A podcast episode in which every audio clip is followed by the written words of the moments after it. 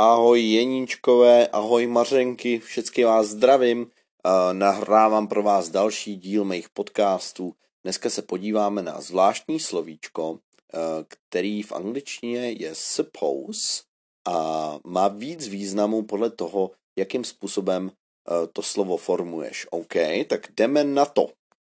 Začneme asi úplně tím nejjednodušším, když to slovíčko suppose, který by the way speluješ s u p p o se, tak když ho normálně mrskneš za osobu a řekneš třeba I suppose, bla bla bla bla bla, tak tím říkáš, že něco předpokládáš nebo že si něco myslíš. Ale může to být i bez toho bla bla bla bla bla, jako krátká odpověď na otázku.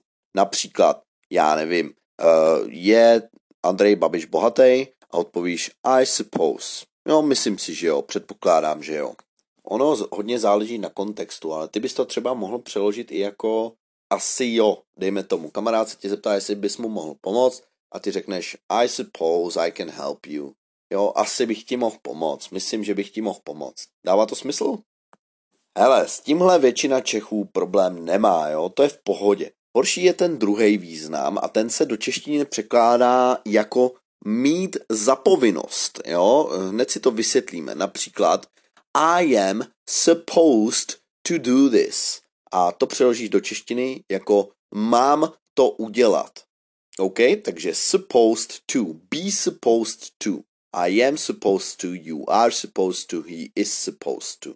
Takže nezapomínej tam na to sloveso být, předtím supposed a zatím musí být to a pak bude infinitiv slovesa. Hodně lidí nahrazuje to sloveso supposed to uh, modálním slovesem should, což znamená měl by. Ale jsou situace, kdy měl by a má jakože zapovinnost dává takový trošku rozdíl ve významu, OK? Takže should znamená něco jiného než be supposed to. A když se řekne mít zapovinnost, tak to zní naprostý většině lidí jako kravina, která se nepoužívá. Ale divil by se, používá se to častěji, než bys čekal. Kdo z vás mluví německy, tak zná slovíčko sollen, což se překládá taky stejně tak mít za povinnost. Jo? Zkusíme si uvíct teďka nějaký příklady, aby jsme pochopili, kdy to třeba použijeme. Třeba budeš na nějakým castingu uh, modelingovským a teď ten pán ti řekne, uh, aby si odložila a ty jako řekneš, to se mám jako slíknout do naha a to bys řekla právě v angličtině, to mám, bys vyjádřila tím be supposed to. Am I supposed to undress? A mít zapovinnost se může uvádět i v minulém čase. Například, měli jsme se sejít před hodinou, nebo ten vlak měl odjíždět před hodinou. The train was, protože se bavíme o minulosti, supposed to leave an hour ago. Takže to leave, to odjet, bude v infinitivu, stejně tak jako v češtině, a ten čas vyjádříš právě pomocí upravení toho slovesa být. Ještě jeden příklad ze života. E, přijde za tebou tvůj kamarád, řekne ti, že mu vypadaly všechny zuby a ty mu řekneš, vidíš, máš si čistit zuby. You see, you are supposed to brush your teeth. Ale ne vždycky to bývá vyloženě mít něco za povinnost. To zapovinnost se tam uvádí jenom proto, abyste pochopili ten rozdíl, že to není mít jako něco vlastnit, ale je to mít jako, že máš něco udělat. A až já třeba na Instači udělám nějakou storku, kde se budu očividně snažit být vtipnej, úplně se mi to nepovede, tak můžeš mi odepsat větou Am I supposed to laugh? To se mám jako smát? OK?